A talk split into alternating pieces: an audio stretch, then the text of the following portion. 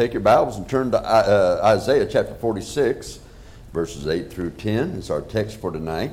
This morning we looked at being thankful for what we have ahead as we look into eternity. But then tonight we're looking at thankful for what he has done.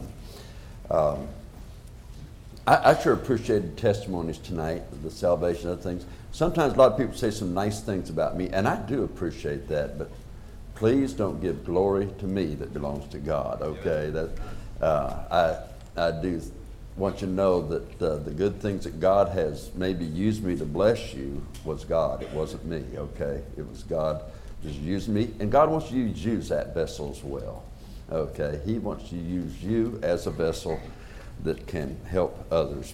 Well, our text is Isaiah chapter forty-six, and beginning with verse eight. Remember this, and show yourselves men. Bring it again to mind, O ye transgressors. Remember the former things of old. For I am God, and there is none else like me. There's none like him. I am God, there's none else. I am God, he says the second time, and there is none like me. Declaring the end from the beginning, and from ancient times, the things that are not yet done, saying, my counsel shall stand, and I will do all my pleasure. That reminds me of a New Testament passage in Acts chapter fifteen, verse eighteen. Known unto God are all his works from the beginning. And so here we have a New Testament, Old Testament uh, passage from we're reading. The New Testament passage just fit hand in glove. It goes right together. Well, let's go to the Lord in prayer. Father, we do thank you for all that you have done for us. I, I thank you for what you're going to do for us. Lord, I thank you for the testimonies tonight and to hear how you have blessed so many people. That that is a blessing, Lord, and to hear them rejoicing because they're rejoicing in the things of your hand. And I thank you for that, Lord. I thank you for the opportunity to delve into your word tonight. I pray that it would be that blessing that each of us need, the things that you want us to hear. In Jesus Christ's name, amen. fifty-seven years ago today, President John F. Kennedy was assassinated in Dallas, Texas. I remember I was in eighth grade at the time. As a matter of fact, class I was in, it wasn't even announced over the speaker yet because they didn't know he was dead yet. And I just remember the bell rang, walking down the hallway, and some uh, high school guy came by and said, "The dude is dead." Dude. I said, "Who's who's the dude and who's dead?" And he said, "President Kennedy." I said, "Come on. No, he is. He's dead." Uh, next class, the principal came on and he announced it to everybody. But I, I used that because it was several years later that I would hear teachers and other people ask the question one of another, where were you when the president was assassinated? What was your reaction? And we talked about the places we were, how old we were at the time that that happened. And, and and we remember back uh, on those things. I I can remember uh, growing up, hearing the older folks talk about uh, where were you when you heard about Pearl Harbor being bombed by the Japanese, and their reactions. And it was interesting to hear some of the things that they did and said, and some of the men that decided I'm going straight down to volunteer, and and that was uh, something just a. hear their reactions. And then we had nine eleven. It, it's fun to watch uh, younger teachers that have just graduated from college and they come in here to teach and they'll say, you remember nine eleven? Then all of a sudden they're saying, huh? No, I don't remember that. I wasn't alive then. Okay. But it's still very real. But we remember where we were and what we were doing and, and how we heard it and things of that nature. And that just seems to be something that uh, when something of that nature happens, we tend to remember reaction, our age, and just uh, what we were doing at the time. Most of us can't remember what we were doing yesterday at this time, okay? But uh, nonetheless, when something like that happens, we all can remember. And that's just the way it seems to happen. But, you know, all of that, I say all of that to say this. If you're saved, if you're saved tonight, you know that if you died, that heaven's your home. You are going to experience the rapture. Amen. And that's something, where, yeah, we do praise the Lord for that. Amen. But I wonder if the question will be asked by others who are caught up with us. Where were you when you were raptured? What were you doing when he came to take us home? You know, I don't think that, you know, sometimes people get together, they get together with old friends, and they talk about the bad things they did. Sometimes, man, I went to Vegas. Some say, man, we got drunk. Oh, man, we did this, we did that. And it's always the sinful things. And they say it almost gleefully. But the rebellion against God in a Christian's life will not be something that we remember fondly, but rather we'll be ashamed, the Bible says, at his appearing. So it's really something to really think about. As we look to our text, we do see, first of all, remember the failures in verse eight. Look at it again. Remember this and show yourselves men. Bring it again to mind, O ye transgressors. He says, remember this and show yourselves men.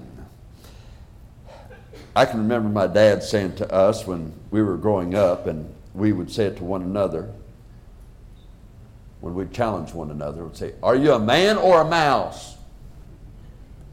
And I can remember one, my dad said that to one man, he said, squeak, squeak, uh, you know, and, and so it was uh, uh, just like that back then, and uh, when you grow up and there's five boys in the family, uh, it's a challenge more than it is anything.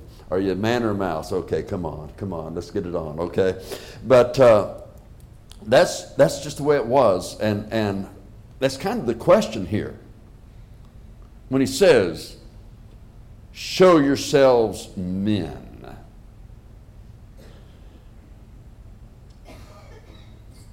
Stand. And I don't even think that was a bad thing for Dad to say to his dad. Kids, because they're boys, he wants them when they grow up to be men of their household that stands up, protects their family, and leads their home. And so basically what is being said here, I gave you a position in your home. I gave you a position in your life. Accept personal responsibility. Be a man. Do what you're supposed to do. Own up to what you've done wrong and make it right. Remember. Just remember. Do what you're supposed to do. Do it now and do it right. God is addressing Israel here in our text. He talks before this part of Babylon one day being destroyed. But what is so interesting about that, this prophecy is before Israel's gone into captivity. It'd be like me saying, all right, uh, in, in six months or in a year from now, we'll be under socialism. Remember how it was before that. Remember how it was when we were free. Remember how it was when we Uh, could gather at church, when we could go out and witness, when we could do this and do that. Remember how it was when uh, you didn't hear cussing on television? My generation would know that. You didn't hear cussing on television, and, and, and you uh, had news people that were actually journalists. And so when, when, when you think about that and you think back about that, we want to say, well, those socialists. No, it might be that we Christians dropped the ball. That's right. You see. And so he's talking about you're going to fall, but he's made an everlasting covenant, so they are going to come back. and they will be back. And so remember, when you come back, why you fail. Do what you need to be do, doing. Prepare. Okay, it's bad. It's going to be bad, and why it's in the bad parts. Begin to think about, I need to get right with God now, but then I got to trust God and prepare for when He restores. Got to repent now. How am I going to lead my family?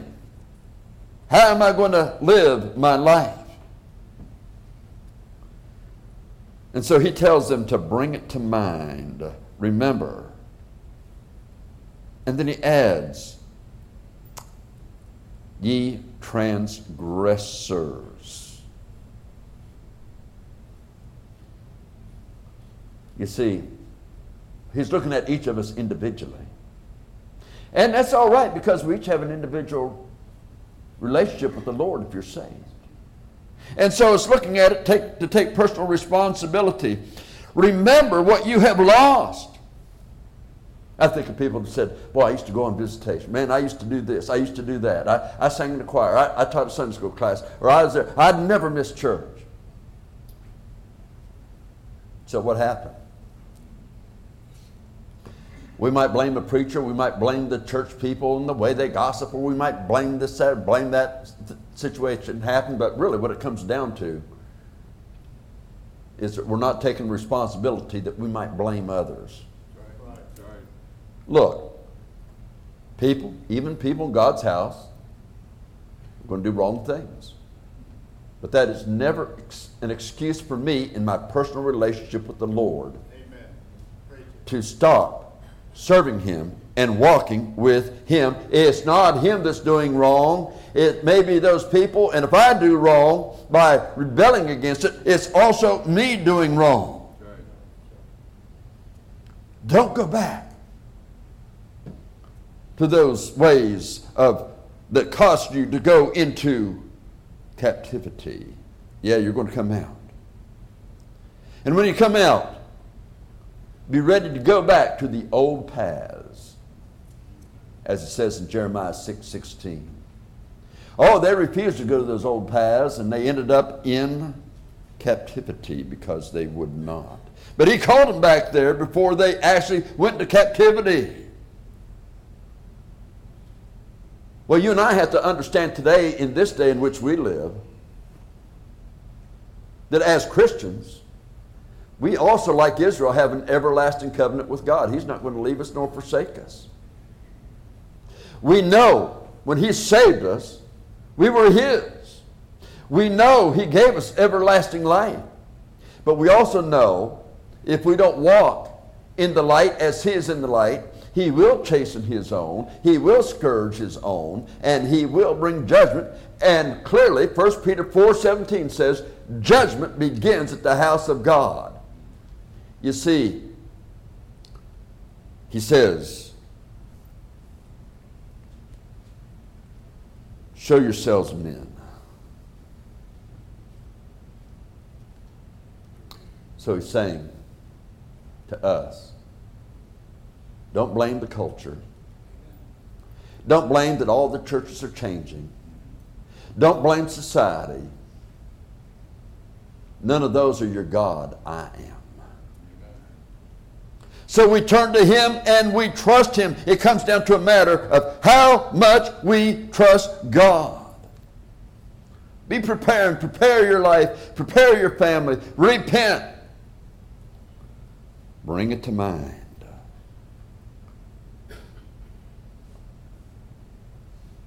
It's a personal responsibility. Remember what you've lost. I mean, Israel was the number one power in the world. And all of it was lost. Remember, however, why you lost it. You were the transgressor. I am going to restore you, but when I do, you will need to go back to those old paths and remember God's blessing and how He's blessed you and why He blessed you. Look, America came here. The, the, those folks came on boats, come over here. They wanted the freedom to worship. Have you ever thought about that?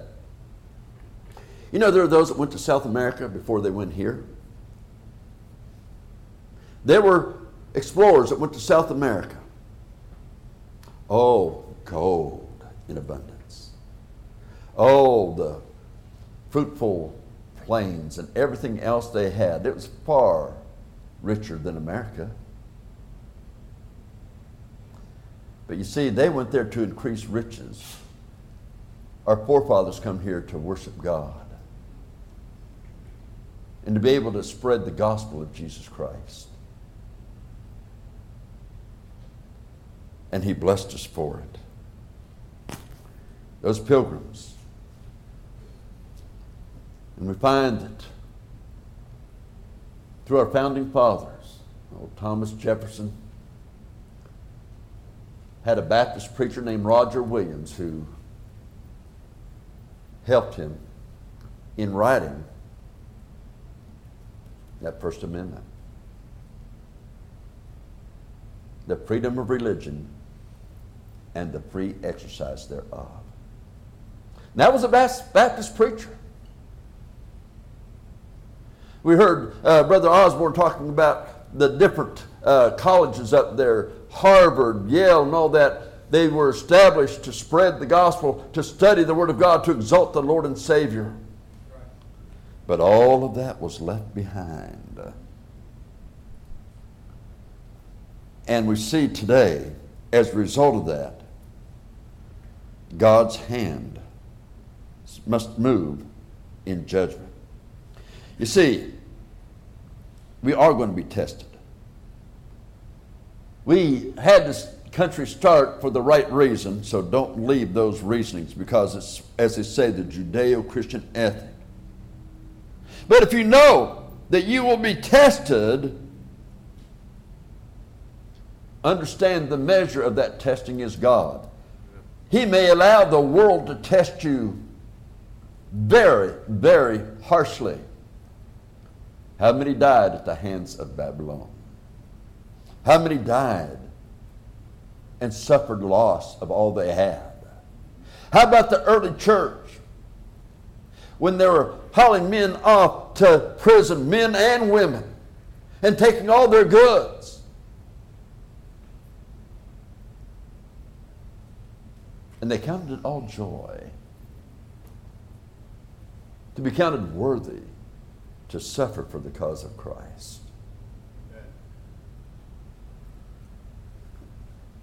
Now understand, the measure of God is the judging principle. It's not what man thinks. It's what saith the Word of God.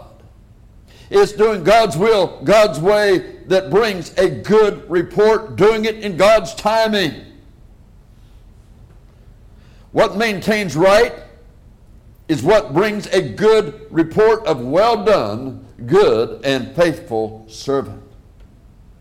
So keep it in mind. What causes failure in your Christian life? Get in the Word, meditate on the Word, bring that Word before your mind each and every day, that when that temptation hits you in the many ways that it can hit you, you're prepared for the battle. I remember as a little boy, if I got stung by a wasp, I'd begin to swell up. I'd have to get a shot. As a matter of fact, one time got, I was by myself at home. My mom and dad had gone shopping. I don't know what the, where they were, but they weren't there.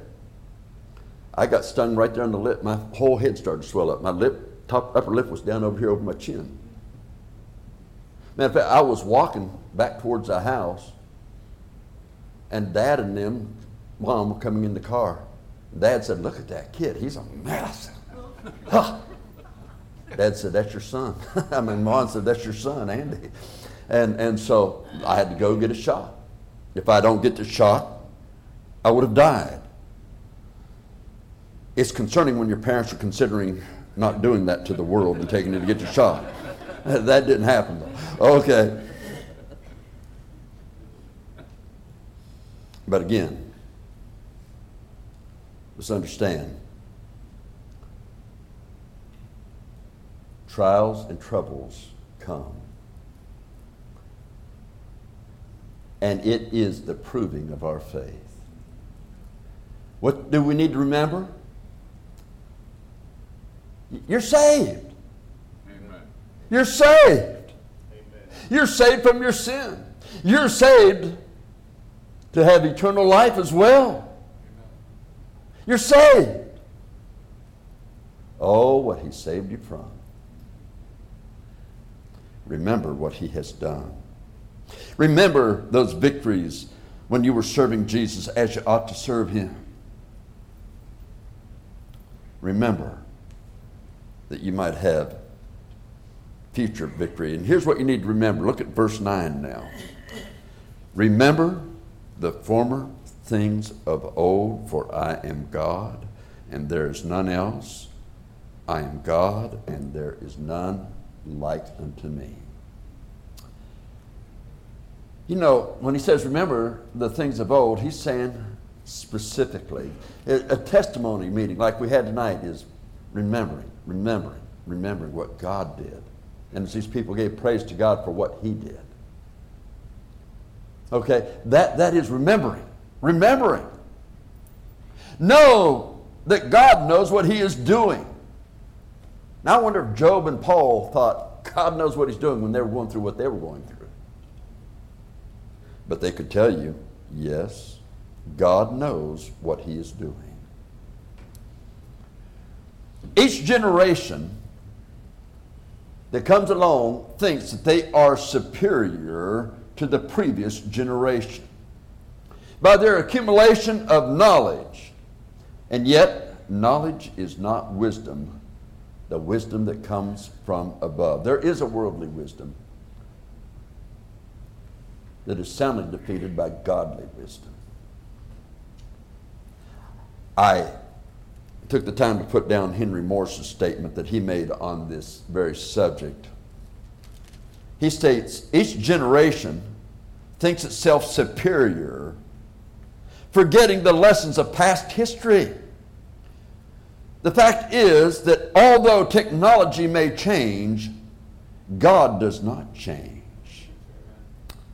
He is still king and the only potentate. By the way, potentate is, means absolute ruler. And He's the ruler of all creation.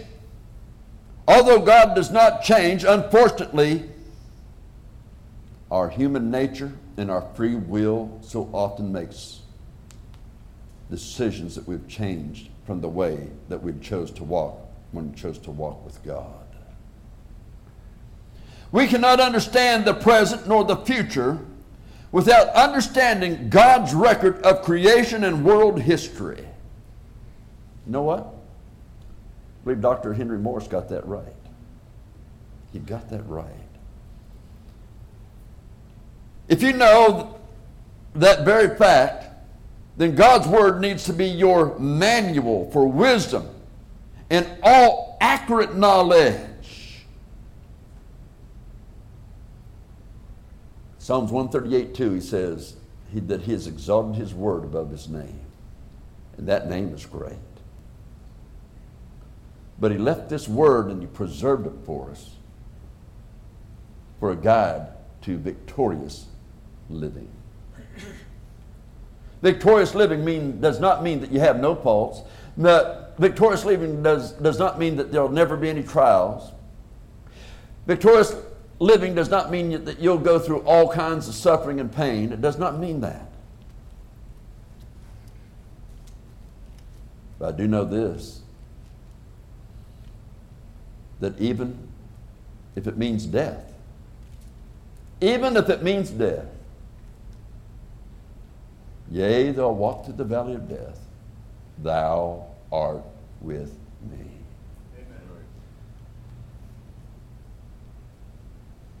And so, as we look at that, if you know God's Word,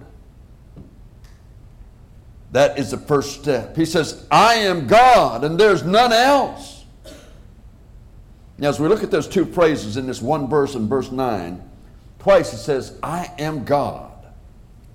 The first mention of God uses the Hebrew word El, E L, okay? And sometimes you'll hear El Shaddai and other names. Well, that El refers to God. The word El emphasizes the might of God. Matter of fact, Roman emperors, as well as others, often would use the word El for themselves to be worshipped as a god. Their hatred of Christianity was really, and even of Jewish people, was bounded in the doctrine of one God, and him only shalt thou serve.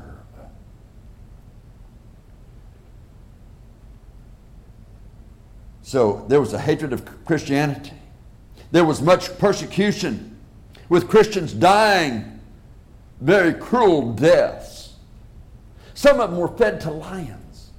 Matter of fact, that led to, to conversion of many in Roman Colosseums as they saw the peace these people had when being attacked and devoured by lions, and the joy even they would have. Some were sawn in half. Rabbinic writings show that Isaiah was sawn in half, and Hebrews says some were sawn in half.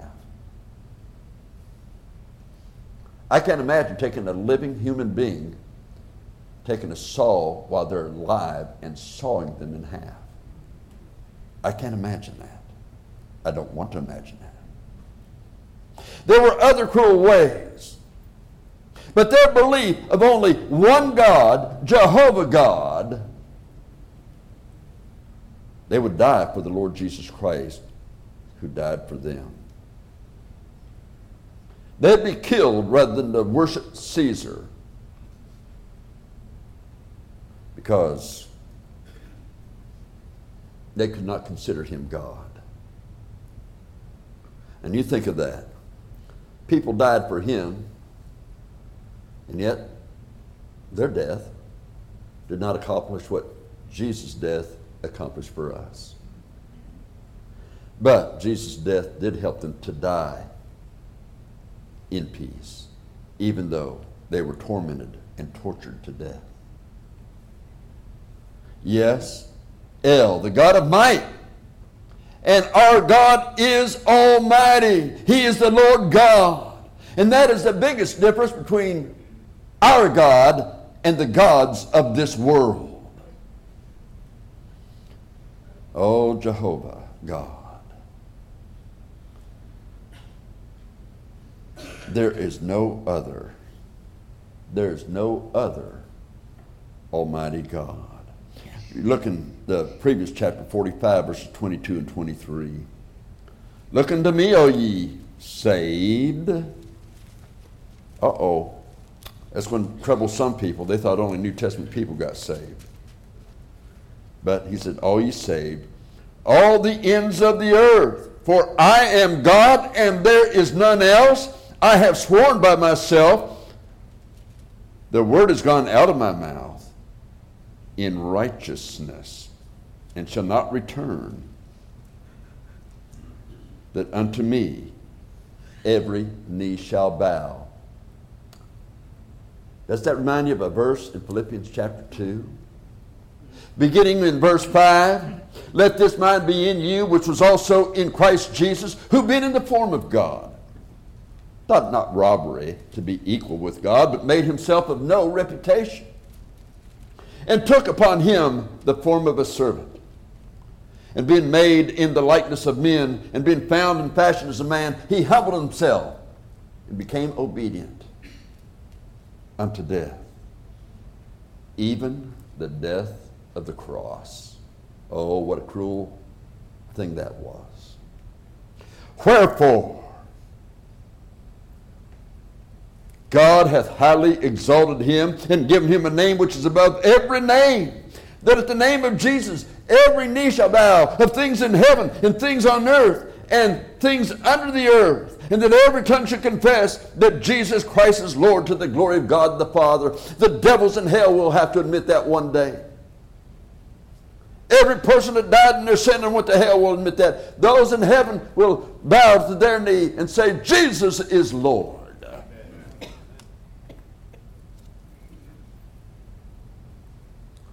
Now, my friend, Jesus is Lord. And we have this word, Jesus. At his name they bow. And he's exalted his word even above his name.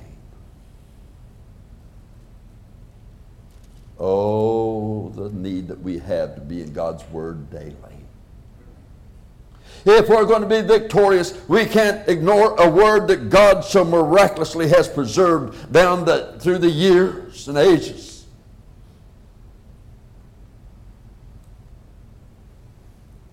The second I am God uses the name Elohim for God. Elohim is a plural noun in the Hebrew, and it refers to Almighty God. But what is interesting is that when it's using it of Almighty God, of Jehovah, Elohim, because sometimes the world tries to use that for their gods, and it is not their God. But Elohim, when referring to our God, was always followed by a verb, a singular verb. Wait a minute, a plural. In Hebrew, you've got plural. It can be two or more, but more often it's three or more. But when you have a plural and it's followed by a singular verb, rule of grammar in the Hebrew language of that day, it is re- showing that whatever that verb, uh, whatever that noun is, the verb in singular shows it's of one essence. Elohim. I am God. I'm Elohim. The Lord says to them. Plural. Three. Three. Three divine persons in one divine essence. Amen. The Trinity was taught in the Old Testament. Amen. He is God. In John fourteen twenty-three, we see an outcome of that. Jesus answered and said unto him, if a man love me, he will keep my words, and my Father will love him, and we will come unto him and make our abode with him.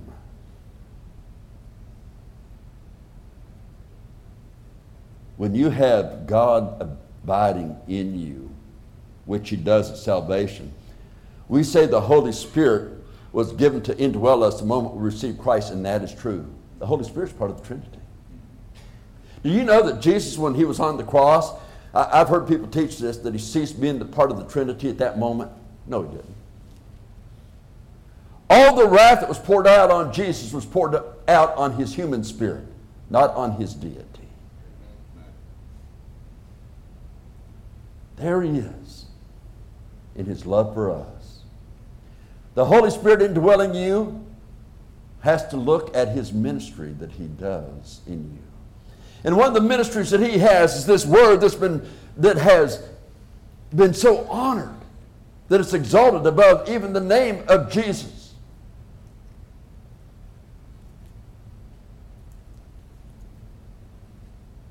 It is breathed out by that Holy Spirit to men, and then it is taught to us by the Spirit of God, because that's his ministry in us. But we've got God abiding in us. That's why one of the great sins that Christians commit is to quench the Holy Spirit,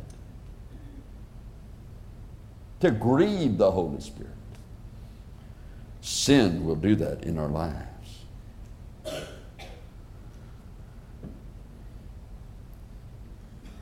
Remember, that is what he did for us, is when he has saved us, he come and made his abode in us. He lives. He lives. Christ Jesus lives today. You ask me how I know he lives? He lives within my heart. Amen. Amen. Yes, he lives. And my friend, He lives in me in the person of the Holy Spirit, but the Father and the Son making their abode, because it's a Trinity. But the, what is manifested is the work of the Holy Spirit in you right now. The Holy Spirit doesn't cease being part of the Trinity because he's in us. Jesus did not cease being part of the Trinity because he shed his blood. Oh no, he is God. And the Holy Ghost is doing his word at Christ's bidding, but you must be in the Word of God. Ours is to study the Word of God. Show yourself approved unto God. It is good for us to know and remember Romans three twenty-three, for all have sinned and come short of the glory of God. You know what that means? It means we continue to sin. We keep on sinning. That's the way it's written in this Greek. Continue, for all have sinned and come short. We continually come short of the glory of God. What is God's glory? Jesus Christ. You're not compared with me, and I'm not compared with you. We're compared to Jesus Christ. We come so short. All have sinned. You see, just like here in our text, transgressors. Romans six twenty-three, for the wages, what we've earned, what we have coming to us, for the wages of sin is death. Final, complete separation from God forever in that fiery lake of fire. But God paid that penalty for us. So in Romans five eight, but God commendeth his love toward us, in that while we were yet sinners, just like we are, we don't get good enough for God to save us. No. While we were yet sinners, just like we are, Christ died for us. That's one of the most profound thoughts in the Word of God. Christ died for us. Sinners? Coming short of the glory of God, continually to sin? And when he does come in, Second Corinthians five seventeen, therefore if any man be in Christ, he is a new creature. Behold, all things are passed away, and all things are made new.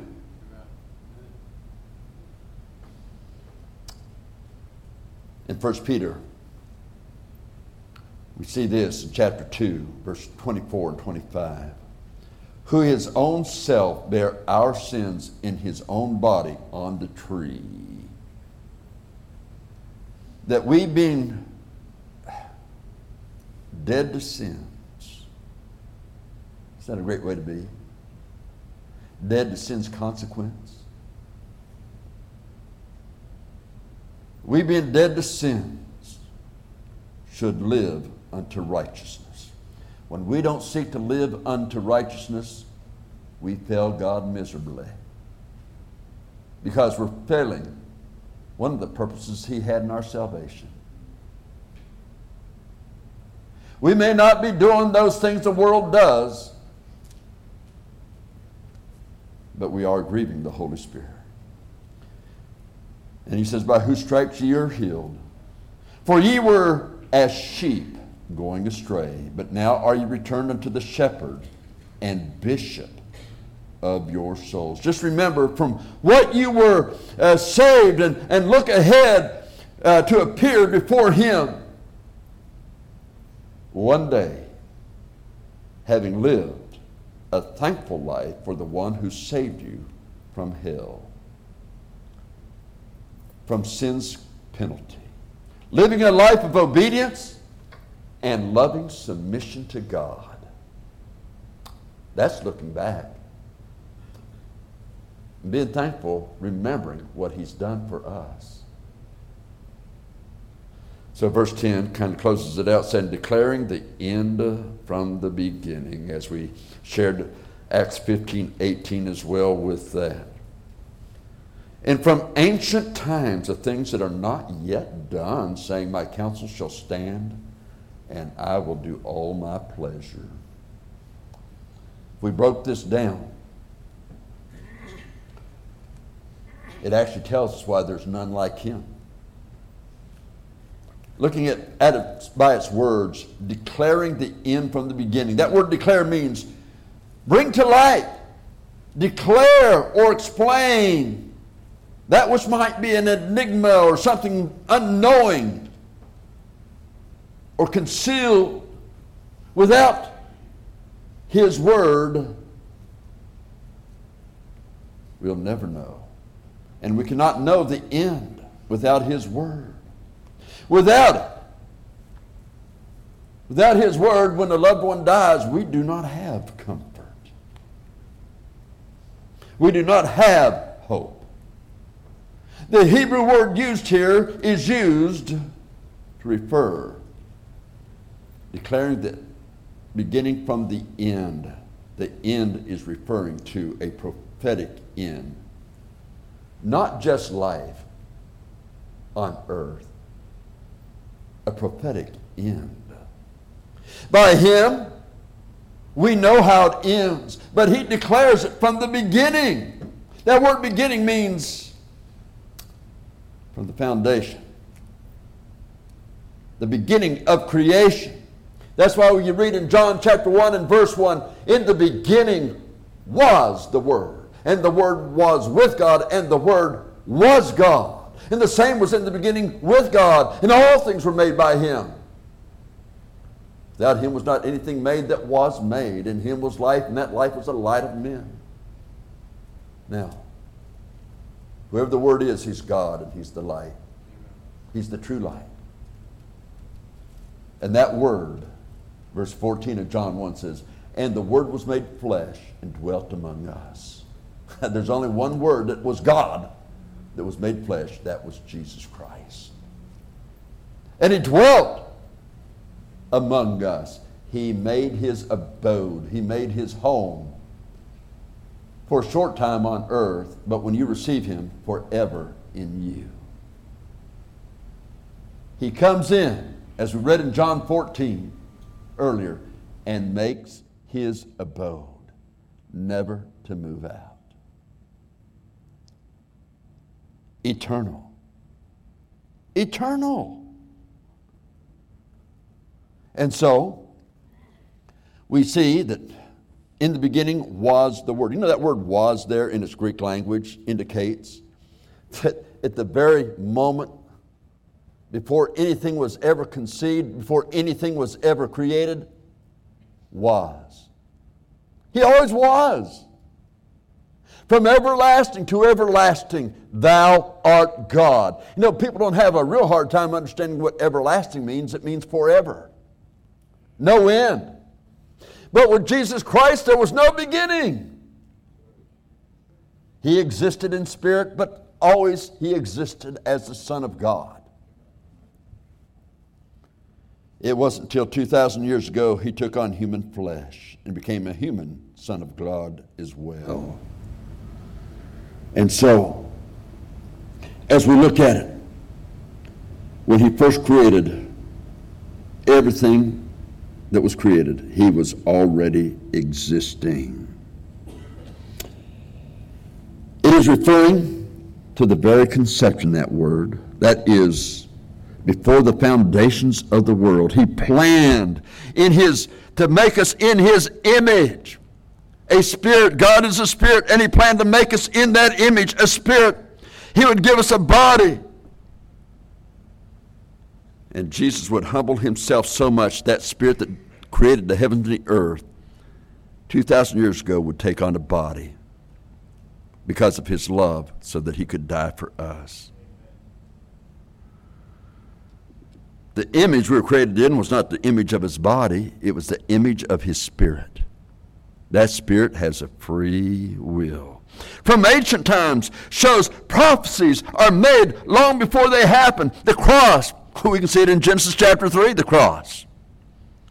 World empires. Four major world empires, and, and Daniel identifies them for us. The Antichrist. Things that not, not have not happened yet. For example, the rapture will happen. Better think about those who were without Christ and facing eternal damnation. They could have been saved. We didn't know if they were saved or not, but we doubted it, and we just would not witness to them. Maybe we allowed our fear then to be greater than our fear of God and our belief in a real, literal, burning hell from which there's no salvation one second, one enters. Oh, be thankful for what He has done for us. He completed the work before we were ever born. His counsel will stand. That is every instruction in His Word, every promise in His Word, all the wisdom of His Word for living. And if we will actually believe that, then we can do just as the old Job did thirty-five hundred years ago and say, though He slay me, yet will I trust in Him. Now, I don't want to close this out without saying, first of all, can you give a biblical reason to know that you're saved? Can you remember the day you received Christ as your Lord and Savior? Some people say, I, there was a date. I know the date I was born physically, but I don't remember it. But the relationship drove it home to me. I can't tell you the exact date I was saved, but I know I got saved. I know I'm saved.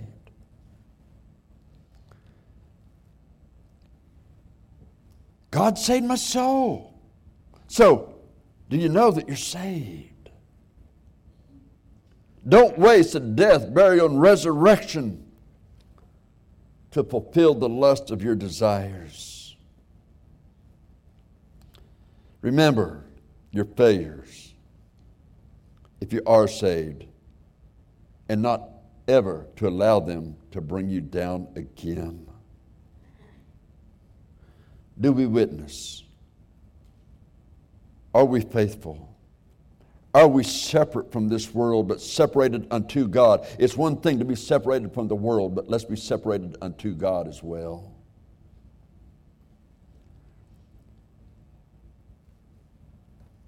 And my friend, I don't know what it takes, what it was that took you away, but you can always come back. If you're breathing, you can always come back to Him. Yes, I'm thankful for what He's done to save me. I'm thankful for the things that He's done in my life. I had planned tonight to preach a sermon on the many blessings of God, answers to prayer and things like that that I've had in my life as a testimony. But as I said before I started the sermon, I think it might get people to glorify me instead of my Father in heaven, my Savior.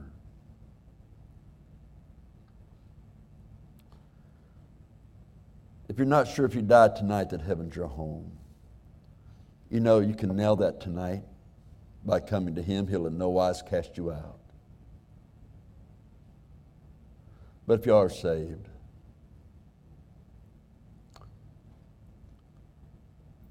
what will you have to lay at His feet? What will you have to say, I have finished my course? You can't finish a course if knowing that we are His workmanship created unto Christ, in Christ Jesus unto good works, and you don't even know what those works are. You don't know what it is. Then you can't say, I have finished my course.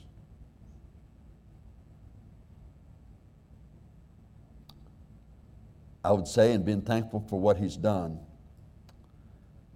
is that tonight you can even be more thankful for what He will do if you'll say, all for Jesus, I surrender.